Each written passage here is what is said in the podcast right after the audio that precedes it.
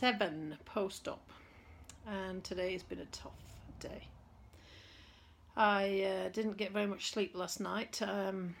Incredible pain for a lot of the night, way more than I have been experiencing the last couple of nights, and I kept getting like a shooting nerve pain down the back of my knee for a couple of hours that I just couldn't get rid of, and I just couldn't get comfortable. And lying awake at night when you're tired and you know you need to sleep is not any fun. When I woke up, I felt spent, completely spent, to be honest, and I've been feeling a little bit down about everything today. I did my exercises, I got the range of movement back to 90, but it caused some screaming, and it's just way more painful today.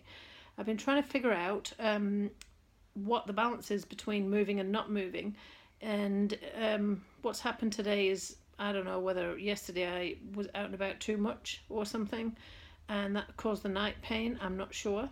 And then today I found that if I sit and rest, then that makes it ease off, but then when you get up and move again, it's a million times worse because you sat and rested. It's a horrendous cycle of events that it's like the world's worst roller coaster that you haven't got an exit strategy for, and it's been really, really tough. But I did get the 90 back, and I have been walking up and down the house. I've been working on my heel lift, which is murderously painful because of the bruise on the back of my leg. It's been pretty cold and miserable today outside, raining, so I've been walking up and down the hallway. My house is not too long, so the view of this video isn't as clear, but what I'm trying to do is lift my heel at the back more than I was yesterday. So I'm not really sure what else to say, because I know this is going to be a roller coaster, and apparently I'm right in the middle of the nightmare period today.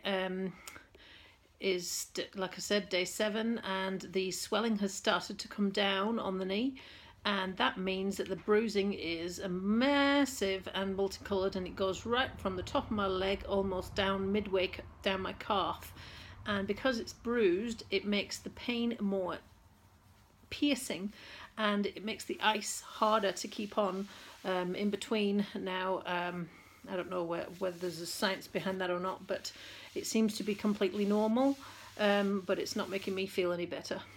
I've made an appointment at the doctor's.